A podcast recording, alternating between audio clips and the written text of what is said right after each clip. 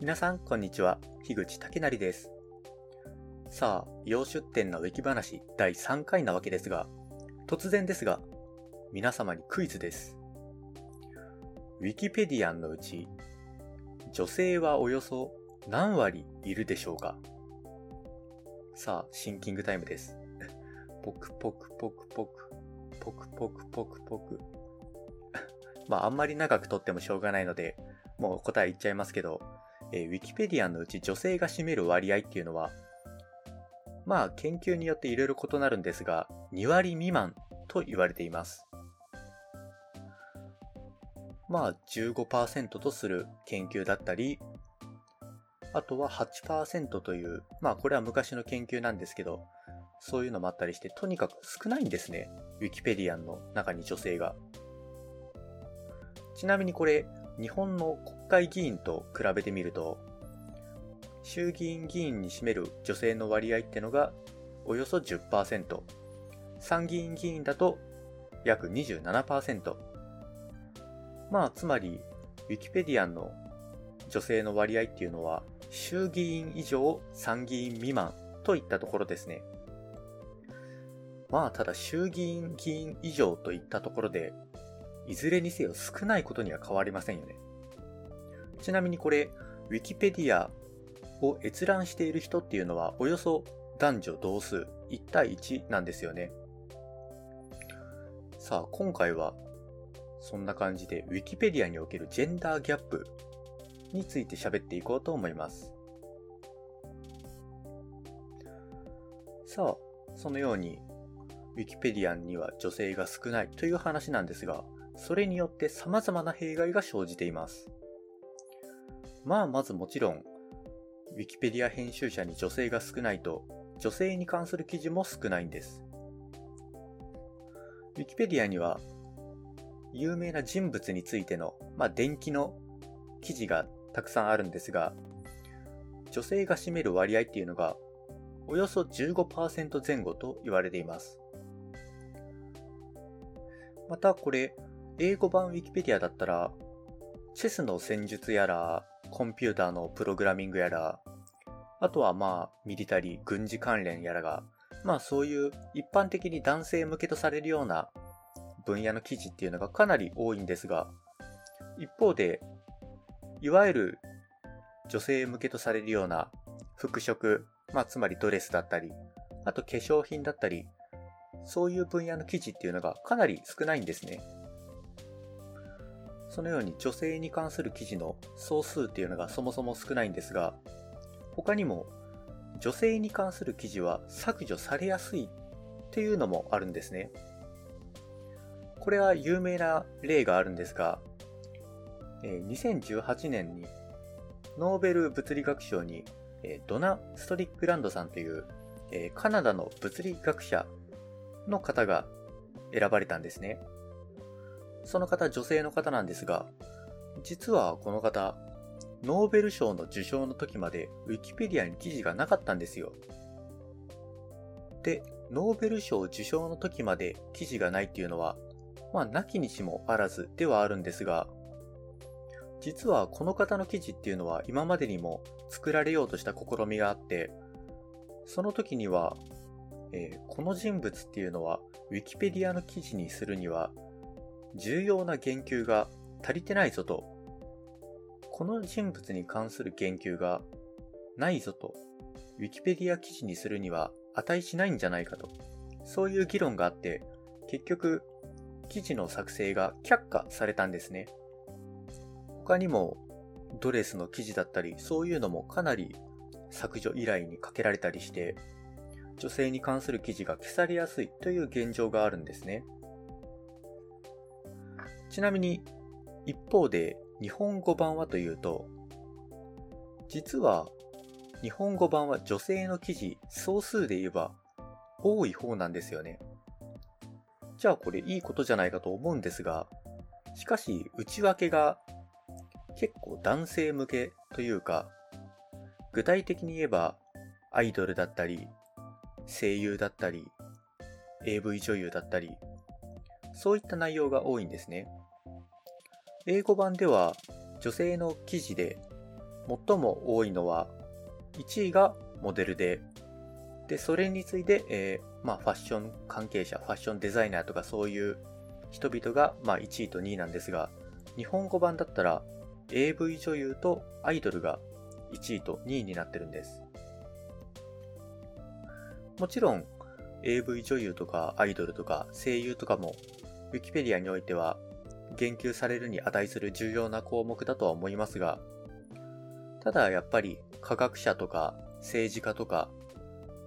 そういう分野に関する女性の記事が少ないんですよね。さあじゃあ一体なんでなのかっていう話ですよね。なんで Wikipedia には女性の記事が少なくて、なんで Wikipedian、Wikipedia 編集者には女性が少ないのか。そういう話はかなり昔から色々な研究があるんです。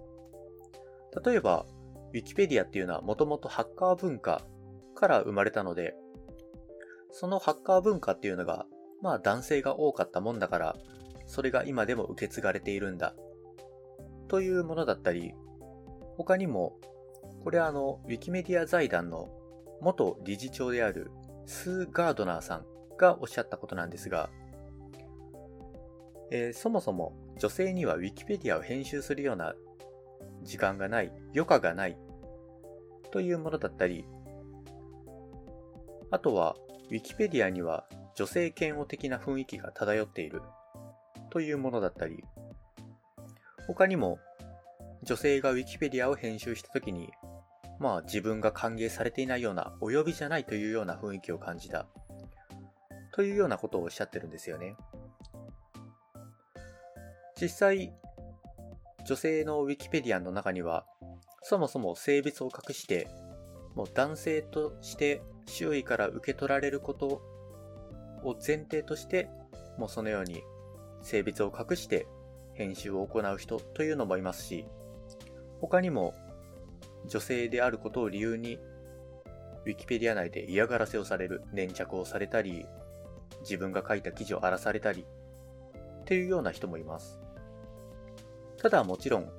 Wikipedia 側、そして Wikipedia を運営する Wikimedia 財団側も、もうただただそれを放置しているというわけじゃないんです。いろいろな対策も打っていて、例えば女性に関する記事を増やすという観点だったら、様々なプロジェクトが行われているんです。それが例えば Wikigap と言われるものや Women in Red と呼ばれるようなものです。これらも直接女性に関する記事を増やそうというプロジェクトで、特に Wikigap の方はこれはあの、約10年前にスウェーデンの国家プロジェクトとして始まったものなんですね。まあ、最近あの、スウェーデンの方で政権交代が起こって、国家としてこのプロジェクトを応援するという試みは終わったんですが、日本でもこれは何回も行われていますし、スウェーデンの国家としての応援が終わった後も、まあ日本のコミュニティの中でこのウィキギャップを行うっていうのも何度も行われています。また、ウィメインレッドっていうのは、これあの、ウィキペディアをご覧になったことがある方ならわかると思いますが、ウィキペディアって、まだ記事が作られてないページには赤い文字になってますよね。そして、女性はそのように赤いリンクの赤い文字になってる。つまりページが作られていないことが多いから、そのような女性たちの記事を作ろうっていう、まあ、洒落た名前のプロジェクトですね。他にも女性の記事を増やすという試みだったら、フランス語圏で、えー、レサンパージュというプロジェクトがあるんです。これもまたなんか洒落た名前のプロジェクトで、レサンパージュっていうのが、まあ日本語に訳すとページなしっていう意味なんですよね。まあウィメンレッドと一緒で、女性に関する記事っていうのはページなしであることが多いから、そのような状態を解消しようというプロジェクトです。他にも、アートプラスフェミニズムっていう試みが行われていて、これは女性の芸術家の記事を増やそうっていう試みです。これも日本では何回か行われています。こういったのが女性に関する記事を増やすという試みなんですが、他にも女性編集者を増やすっていう試みも行われています。さっき挙げた例の中で言えば、女性に Wikipedia を編集するような時間がないというような外的要因は Wikipedia 側ではしょうがない面があるんですが、ただ例えば女性に対して嫌がらせがあるっていう点に対しては、Wikimedia 財団側がそのような嫌がらせがあれば、それを行った人物を追放したり、ブロックしたりっていうようなことを対策として行ってますし、もう女性でも誰でも簡単に編集できるようにと、ビジュアルエディターという、まあ、編集を簡単にした機能っていうのが実装されてるんです。このような取り組みが行われてるんですが、じゃあそれでは、Wikipedia におけるジェンダーギャップを解消するために、私たちに何ができるかという話ですね。この何ができるかという点に対しては、Wikipedia を運営する Wikimedia 財団側もいくつかその候補を挙げていて、例えばまず、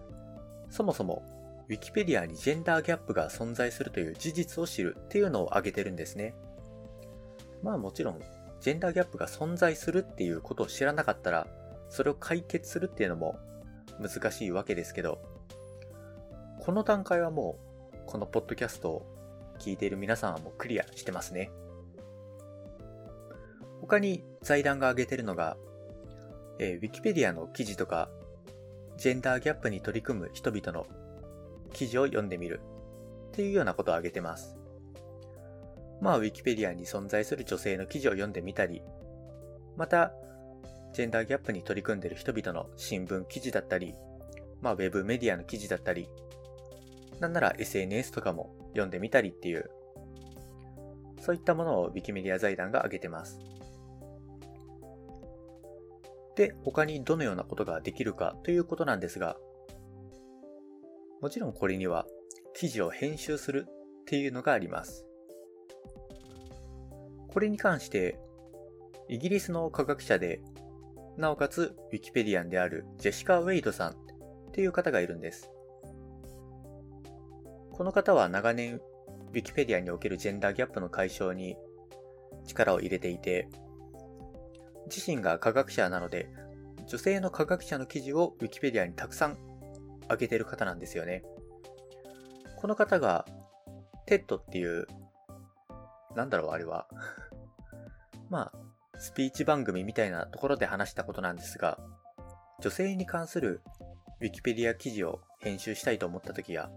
まずもう簡単な編集で OK だと。もう1文とか2文とか、それぐらい追加するだけでも、とても大切な貢献だと。まあもちろん、しょっぱなから丸々1本記事を書くっていうのは、これはもう誰でも難しいんですよね。なのでもう簡単な編集で大丈夫だと、このウェイドさんおっしゃってるんです。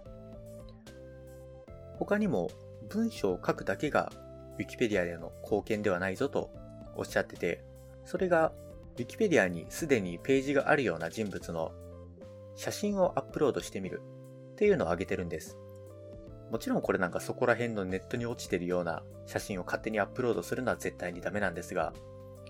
例えば街頭演説をしている女性政治家、女性の国会議員だったり、そういう方々の写真を自分で撮ってで、それをアップロードするっていうのも、とても重要な貢献だというふうにおっしゃってるんですね。